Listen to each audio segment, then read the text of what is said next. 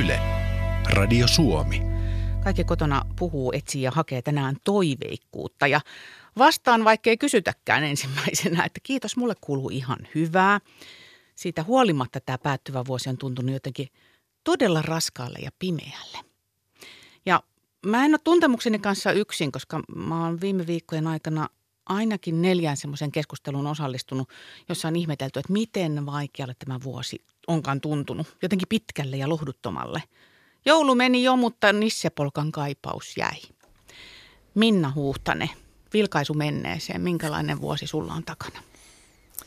No aika erilainen vuosi kuin mitä on ollut pitkään aikaan, että tullut yllätyksiä sekä negatiivisia että positiivisia – mutta pää pinnalla. Niin, pää pinnalla. Jos laitetaan vaakakuppiin ne yllätykset, niin kumpi kuppi painaa enemmän, hyvät vai huonot asiat? Hmm. No kyllä tällä hetkellä täytyy sanoa, että hyvät asiat on nyt pinnalla ja huonot asiat on jäämässä taaksepäin. Kuulostaa tosi kivalle. Hyvä. Mm-hmm. Sä käytät sellaista titteliä itsestäsi kuin työllistyjä. Joo. Haluatko pikkusen avata meille sitä, että mitä se tarkoittaa? No työllistyjä on mun mielestä semmoinen positiivinen ilmaisu työttömästä. Eli mä haluan ajatella sitä asiaa sillä tavalla, että mä etsin työtä, mä oon työllistyjä, en, en tota, passiivinen työtön. Mm. Kieltämättä siinä on heti semmoinen selkeä sävyero tai makuero mm. niissä sanoissa. Itsekö tässä keksit tämän termin? Mistä kaivoit sen? En ole, mä oon käynyt paljon keskustelua tuolla LinkedInissä – ja siellä tota, joku viisas tämmöisen termin keksi ja mä omaksuin sen sitten heti. Mm, hyvä jakoon, hyvä termi, ei muuta kuin käyttöön kaikki muutkin. Hyvä vinkki. Frank Martela, sama vuosikatsaus. Mm, no sanoisin, että kyllä niin henkilökohtaisella tasolla on ollut niin varsin hyvä, hyvä vuosi, että ei mun niin oikeastaan sen suhteen mitään hirveästi ole sanottu, mutta ehkä nyt huomaa, että jos katsoo Suomen tilannetta kokonaisuudessaan, niin huomaa, että kyllähän tässä on aika kovasti maalattu semmoista aika synkkää tilannekuvaa niin kuin Suomen taloustilanteesta ja muista tilanteista ja ehkä välillä vähän niin kuin jopa niin kuin turhankin synkästi ehkä maalattu tilannetta. Sut tunnetaan hyvän elämän tutkijana ja todennäköisesti mä sorun varmaan noin 17 kertaa kysymään, että mistä se hyvä elämä syntyy, mutta älä hermostu siitä tai sano, että johan riittää. Ei meissä varmaan semmoista hattaraa meissä ihmisissä olekaan, että joskus iskisi huonompia hetkiä ja en mä nyt sellaisesta nytkään puhu, vaan yleisestä näköalattomuudesta, huonon hokemisesta, vaikean korostamisesta. On jotenkin tosi paljon asioita, joihin ei voi vaikuttaa, jotka vaan tuntuu menevänne vinoon. Ollaanko me jotenkin jouduttu huonoon kierteeseen? Siis me su- suomalaiset yleisesti niin, vai? me suomalaiset yleisesti. No ehkä Suomessa nyt on ollut tavallaan niin aika tapana silleen vähän katsoa asioita vähän niin kuin, että keskittyy niihin synkempiin asioihin herkemmin kuin tavallaan niihin iloisiin asioihin. Että kyllä suomalainen usein, niin kuin, että kun ulkomailla tehdään joku tutkimus, joka mukaan Suomi on joku maailman johtavia maita jossain tietyssä asiassa, niin suomalaiset ensimmäisenä he kiirehtii sanomaan, että hei, tuossa tutkimuksessa on jotain hämärää, että ei se voi pitää paikkansa. Että, että kun tavallaan, moni muu niin kuin, moni muu maa todennäköisesti paukuttelisi henkilöitä aika tyytyväisenä, jos olisi joku ver- kansainvälisen vertailun kärjessä, mutta Suomessa on niin kuin, niin kuin melkein niin kuin suututaan siitä, että mitä, mitä te tulette sanomaan meille, että ei, että ei toi voi pitää paikkansa. Niin, eikö se ollut niin, että suomalaiset itse soitti esimerkiksi siihen onnellisuustutkimukseen, että ei pidä paikkansa, ei se ihan näin mennyt.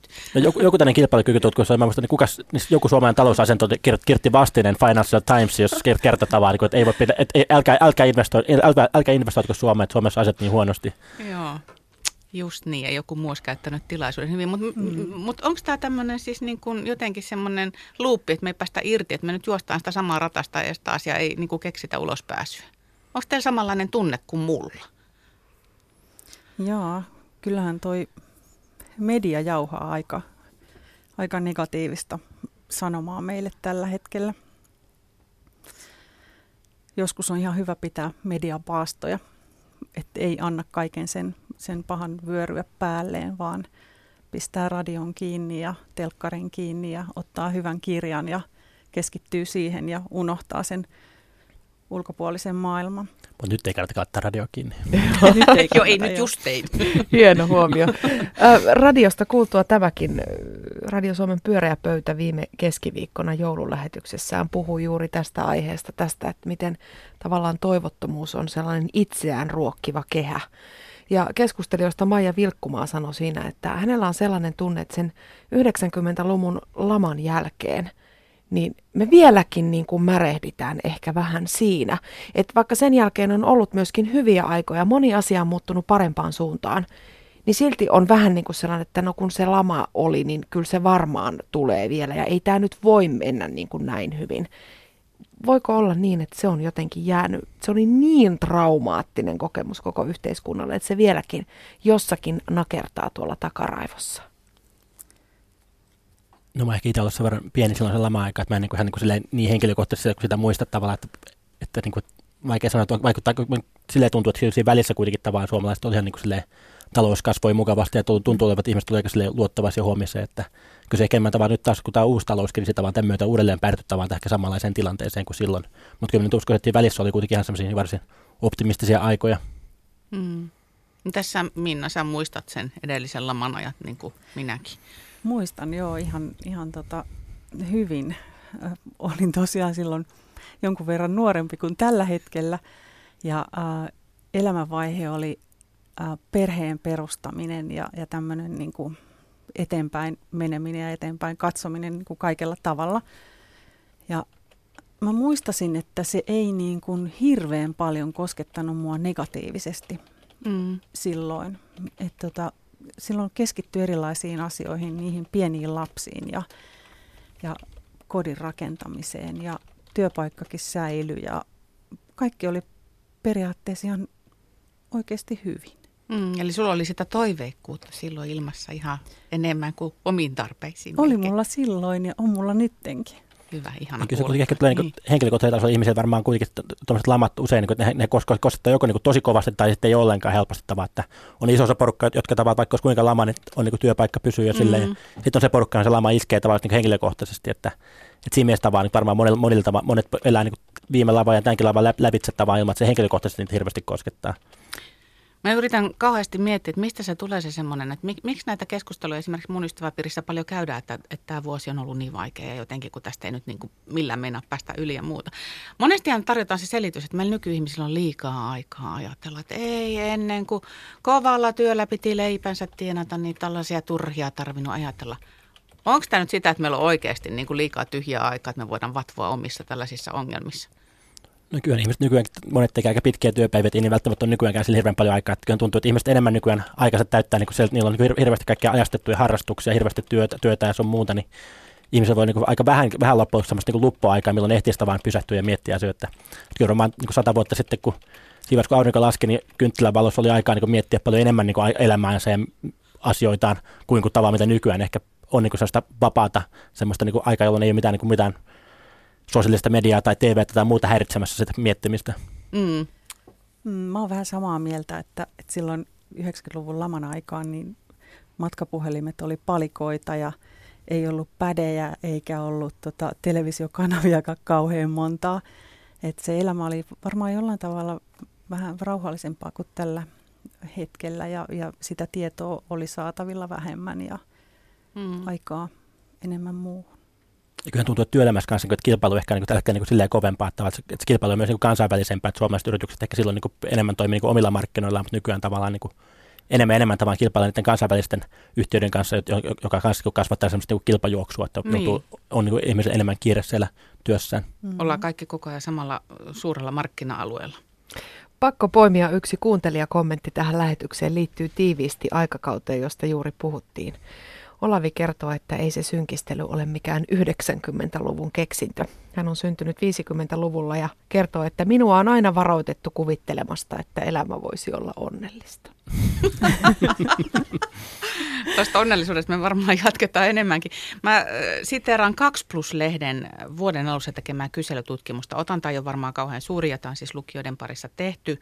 Tiedätte, missä elämänvaiheessa he elää, mutta siis huolenaiheesta ja siitä, miten toivoa ruokitaan, niin siitä oli kysymys. Ja tota, musta nämä jotenkin, nämä on, nämä on kyllä sillänsä aika yleis, yleistettävät tulokset, koska huolenaiheiden top kolmonen, kuunnelkaas, oli lama ja taloudelliset huolet, mm. sodan uhka ja ilmastonmuutos. Ja mulla on nyt vähän semmoinen olo, niin kuin tuossa alussakin viittasin, että tätä meidän ahdistusta ja toivottomuutta aiheuttaa se, että me emme ole enää oman elämämme herroja. Siis nämä asiat on niin valtavia ja vaikeita ja siitä tulee se semmoinen vähän se semmoinen, ai mä pysty, että miten mä tästä selviän, kun mun pitäisi näihinkin asioihin jotenkin vaikuttaa. Mutta ollaanko me koskaan oltu meidän oman elämämme herroja sen enempää? Tavatko niin tavan, sen sodan uhka tavan, niin oli kylmä, kylmä sodan aikana aika akuutisti päällä ja sitä aikaisemmin tavan, että sotia niin tapahtuukin jopa, jopa niin aika silloin sun tällöin tavalla, että siinä mielessä niin kuvittelisin, että, niin kuin, että kyllä ihminen, nykyihminen on niin monessa mielessä enemmän oman, oman elämänsä herra kuin monissa muissa historian vaiheissa. Ja maailman lopulla on peloteltu aina. Joo, se on totta. Joo, ja 80-luvulla oli ydinsodan uhkat ja muut niskassa. Ja nyt kun näin tarkemmin ajattelen, niin tottahan se, tottahan se on, että ei meillä varmaan koskaan oikein tämä homma hanskassa ollut. Niin, eli me emme tämänkään tekosyyn taakse pääse piiloutumaan. Vedämme hetken henkeä ja jatkamme asian puimista. Yle Radio Suomi. Studiossa vieraana työllistyjä Minna Huhtani ja filosofitutkija Frank Martella. Ja tämän keskustelun tavoituksena tai tarkoituksena on etsiä tänään toiveikkuutta. Ja alkuosa vatvottiin tietysti enemmän ongelmia, niin kuin toimittajilla paha tapa on, että lähdetään ongelmien kautta ratkaisun hakuun.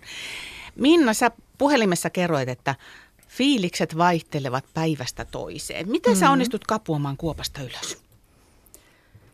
No joskus pahimpina päivinä niin kun saa esimerkiksi kolme kielteistä rekrytointipäätöstä ja putoaa semmoisen kuoppaan, niin tuntuu, että sieltä on pikkasen vaikeampi nousta, mutta jollain kumman keinolla pari päivää märehdittyään sitä asiaa, niin sitten taas nousee sieltä. Ja mä oon monta kertaa pohtinut sitä, että on toi toivo kyllä niin oikeasti kummallinen tyyppi. Et sieltä se aina niin kuin vaan putkahtaa. Se on kuin semmoinen vihreä, sitkeä rikkaruoho, joka, joka puskee läpi kaikesta. Ja se on musta ihan mahtava juttu. Siinä on varmaan ehkä myös vähän jotain semmoista persoonallisuus- tai luonnekysymystä. Mm. Muistaakseni, onko, aikaisemmin, onko sulla ollut tarvetta aikaisemmin tutkia sitä, että kuinka toiveikas ihminen sä oot? Miten helposti sä pääset vastoinkäymisten yli? Öö, siis vastoinkäymisiä nyt meillä kaikilla varmaan on ere, enemmän ja vähemmän. Ja, mm, Mutta en mä oikeastaan varmaan ole sitä näin paljon tutkailu kuin tällä hetkellä. Mm. Nyt mulla on ollut siihen aikaa. Niin, ja tietysti myöskin niin. valitettavasti tilaisuuksia. Valitettavasti joo, molempia. Mm. Mutta tota, toivo on hieno asia. Mm. Ja se herää aina sieltä jostain. Se on hämmentävää joo, miten ihminen itsensä niin kuin kokoaa kerta toisensa jälkeen. Frank, yksi sun ajatuksista on se, että onnellisuus on hyvän elämän sivutuote. Eikö se olekaan meidän päämäärä ja tavoite? No joo, mun mielestä niin siis, että kun länsimaissa viime aikoina hirveän paljon puhutaan tästä onnellisuudesta ja siitä, että onnellisuutta olisi tärkeää tavoitella ja se olisi niin itsestäänselvä elämän päämäärä, niin mun mielestä siinä ollaan vähän niin kuin väärillä, väärillä jäljillä. Siltä, että jos odotetaan onnellisuutta tämmöisen enemmän ihmisen sen tunne, tunteena, niin ei se tunteet ole niin mikä ihmisen päämäärä, vaan enemmän sen tavan toiminnan sivutuote. Että olisi tärkeämpi katsoa tämmöistä niin omaa niin toimintaa ja sitä, miten, miten elää tätä elämäänsä ja mitkä on niin ne tavat toimia. Ja sitten tavallaan sitten kun löytää semmoisen itselleen merkityksellisen tavan elää, siinä se onnellisuus tulee semmoisen sivutuotteena siinä merkityksellisestä elämäntavasta ja siitä, että tavoittelee niitä itselleen merkityksellisiä päämääriä, mutta tavallaan se onnellisuuden itsensä tavoitteleminen on usein tavallaan niin haitallista myös sen niin ihan ihmisen onnellisuudenkin kannalta. Et sen takia meidän ei kannata tavoitella sitä onnellisuutta itsessään, vaan meidän kannattaa nimenomaan keskittyä siihen niin merkityksellisten päämäärien löytämiseen ja niiden tavoittelemiseen ja sitten niin tavallaan olla vähemmän kiinnostuneita meidän omasta sisäisestä tunnetilasta ja antaa sen vaan niin tulla sieltä vähän niin siinä sivussa.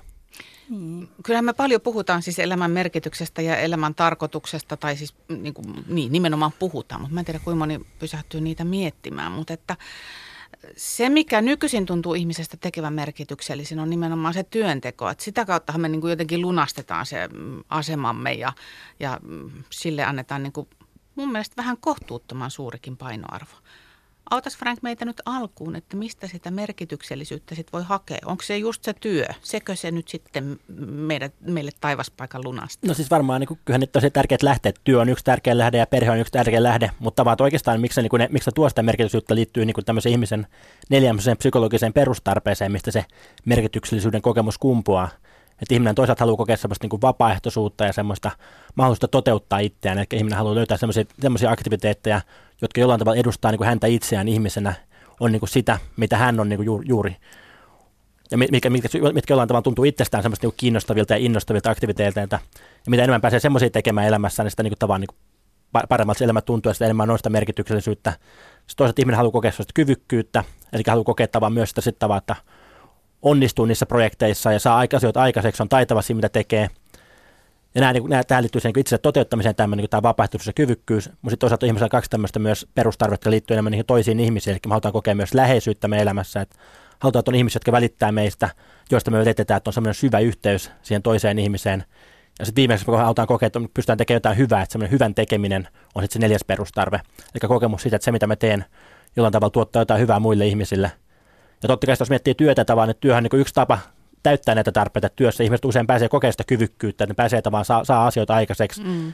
Ja toivon mukaan se työ tuottaa jotain hyvää tulostakin jollekin ihmiselle tavallaan sitä kautta sitä hyvän tekemistä. Ja sitten on se työyhteisö, joka luo sitä, niin, joka kautta pääsee kokemaan sitä läheisyyttä. Ja sillä tavalla, että se niin työ voi, niin voi olla niin hyvä tapa – löytää tavan näitä neljä, täyttää näitä neljä perustarvetta elämässä, mutta ei se mikään ainoa tapa niin, täyttää siis neljä perustarvetta mikään elämässä. Mikään noistahan ei välttämättä kuitenkaan vaadi sitä työtä. Ei, ei, ei, ei vaadikaan, joo, joo. Ja se on ehkä just tavallaan, kun me mietitään sitä työtä semmoisen niin monoliittinen, joka on pakkosaaren, niin se ehkä niin sitten mä ajattelen, että se elämä on niin loppuu siinä, kun työ loppuu.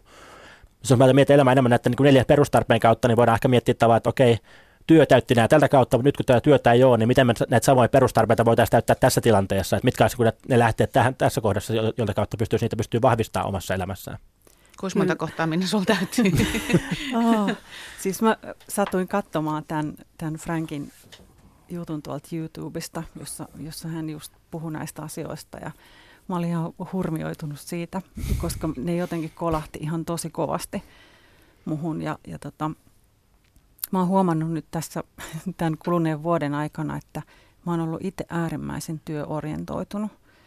Ja sen takia varmaan se työn puuttuminen on ollut iso juttu. Mutta onneksi sitten on ihania ihmisiä ympärillä.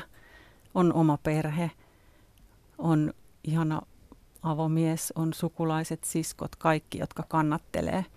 Ja sitten on juttuja, joita voi harrastaa ja tehdä ja toteuttaa itsensä sitä kautta. Että kyllä nämä niin kuin toteutuu sitten nämä, nämä teemat, mutta vähän toisella viisi. Mm. Mm. Mä Frankin kirjaa tässä lueskelin ja, ja tota, täytyy sanoa, että yksi lause kolahti mulle jotenkin niin, että tämän, tämän lauseen kätken mieleen ja tutkiskelen mm. sitä sitten. Se että kuuluu näin, että merkityksellinen ja arvokas elämä vaatii, että se elämä, jota elämme, on omamme. Okei, kuulostaa ehkä vähän juhlalliselta, vaikea sulattaa, mutta siis eikö tämä nyt tarkoita sitä, että, että tähän liittyy niin sellaiset asiat kuten itsemääräämisoikeus ja, ja niin kuin se kyky tai mahdollisuus hahmottaa, että mitä mä itse haluan ja tarvin – mistä mulle tulee niin kuin se, se, se onnellisuuden kokemus tai se tarpeen kokemus. Joo, ehkä se just siinä vastakohtana se, että se on niin hyväksynnän hakeminen, jota mä aika paljon niin ihmiset kuitenkin tekee tavallaan, että aika paljon me elämässä tehdään niin valintoja sen mukaan, että me haetaan sitä niin hyväksyntää joltain muilta ihmisiltä, haetaan sitä hyväksyntää joko meidän niin vanhemmilta tai meidän niin tavallaan niin joltain kaveriporukalta tai opiskelukavereilta tai työkavereilta tai naapureilta tai yhteiskunnalta ylipäänsä. Ja totta kai tavallaan niin yksi tapa, niin kuin, just tämä työ liittyy taas siihen, että se on tavallaan, niin kuin, joskus se työ on semmoinen – me nykyyhteiskunnassa semmoinen yksi niin keskeinen ihmisen niin semmoinen tapa löytää, saada sitä hyväksyntää muuta yhteiskunnalta, että kun ihminen on, ihminen on työ, niin se tavallaan se täyttää tietyn niin lokeron se yhteiskunnassa, joka niin tavallaan oikeuttaa tietyllä sen niin paikan siinä. Ja sitten tavallaan se työn puute on tavallaan tietenkin se yksi niin vakava uhka sille omalle sille hyväksynnän kokemiselle, että, miten, että hyväksyy ihmiset nyt mua tämmöisessä tässä uudessa tilanteessa. Ja se on ehkä varmaan, mikä monia myös sen työttömyydessä pelottaa tavallaan, niin se, että hyväksytäänkö mua siinä vaiheessa enää, niin kuin, ja miten, miten perhe tai ystävät suhtautuu tavallaan siihen juttuun.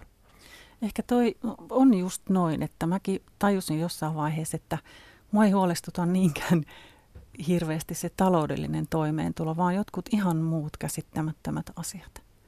Siis se, että minkälaisena sua pidetäänkö esimerkiksi?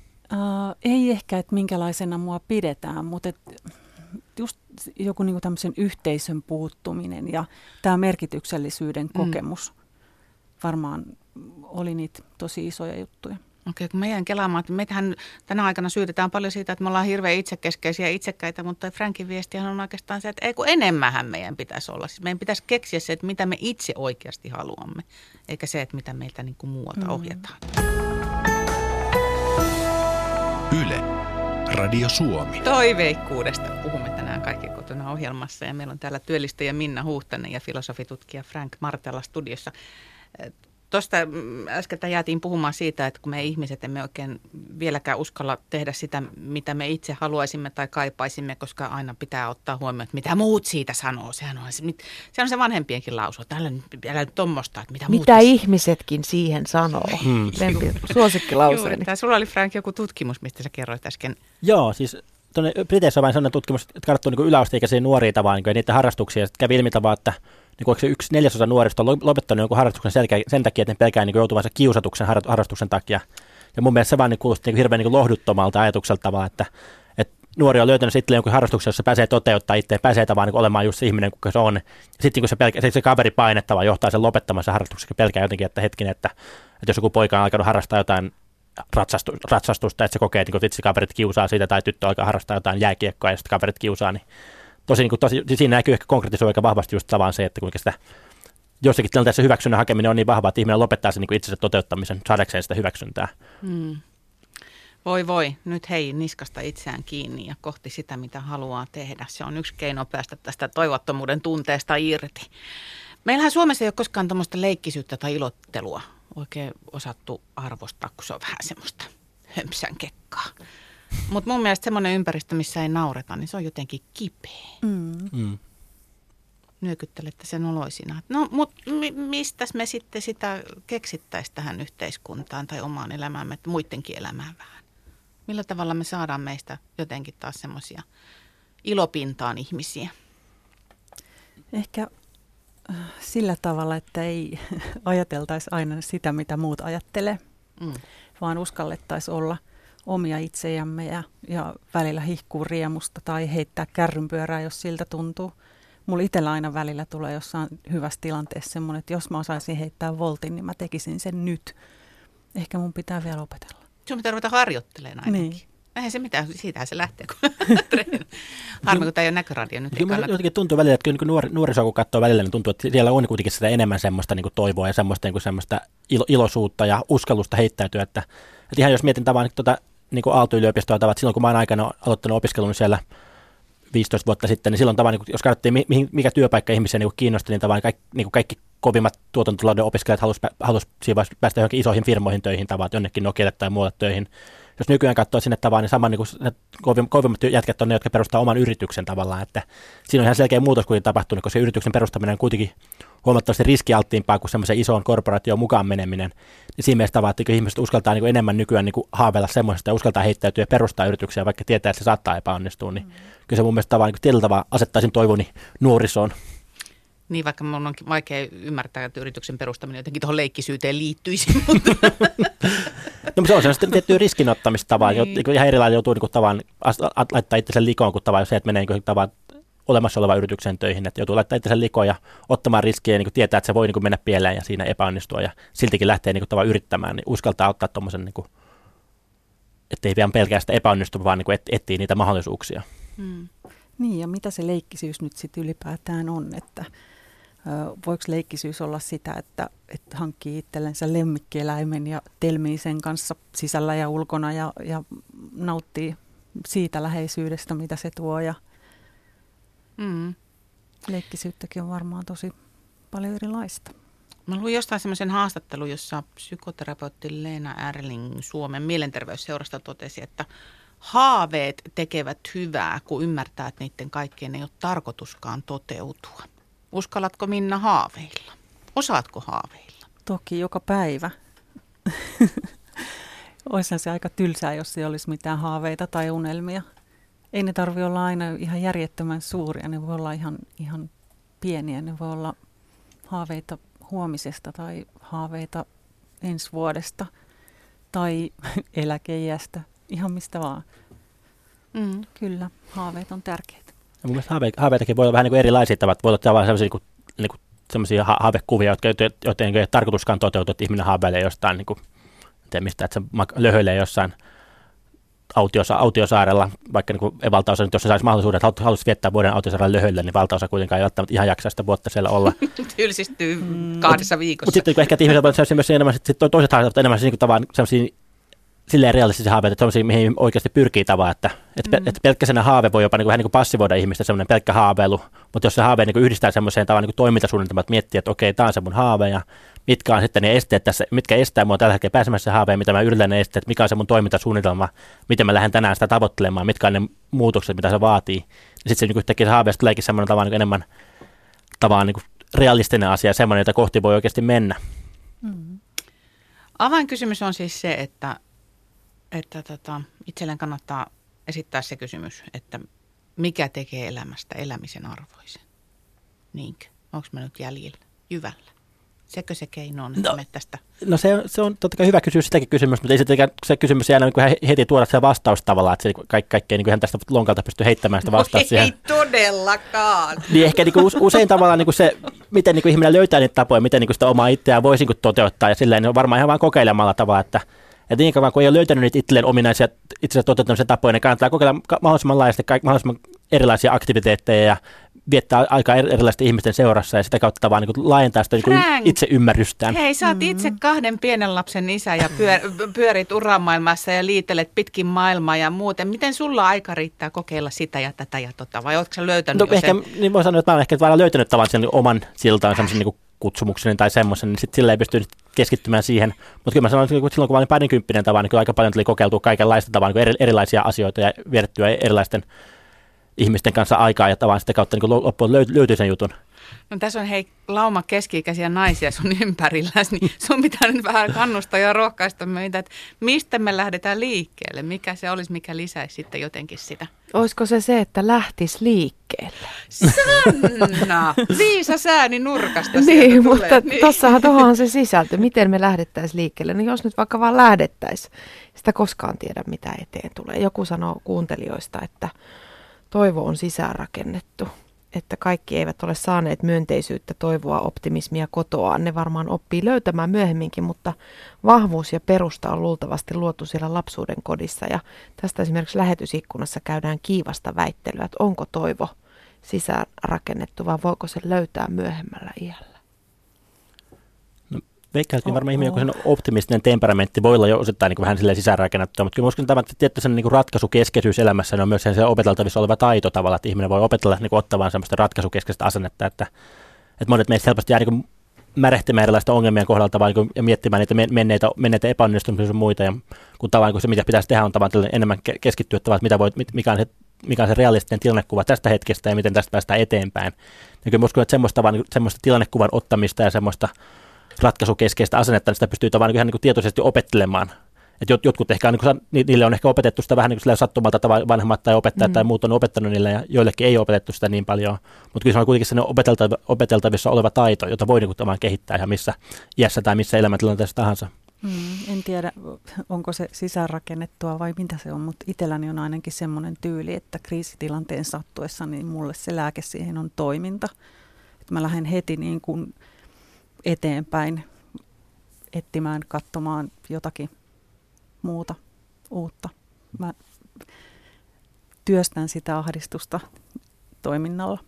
Mm, siinä on varmaan ne sun... samanlainen kyllä tuossa. Mm. Mm, ja siinä on varmaan myöskin ne sun portaat sieltä kaivosta ylös. Että... Joo, luultavasti. Hyvä. Toivottavasti muutkin löytää ne portaat kaivosta ylös ja, ja tää, jotenkin tämä meidän yhteinen mielentilamme muuttuu iloisampaan ja toiveikkaampaan suuntaan. Kiitos kun olitte täällä. Kiitos, että saimme olla. Hyvää Kiitos. vuoden jatkoa kummallekin. Kiitos samoin. Yle, Radio Suomi.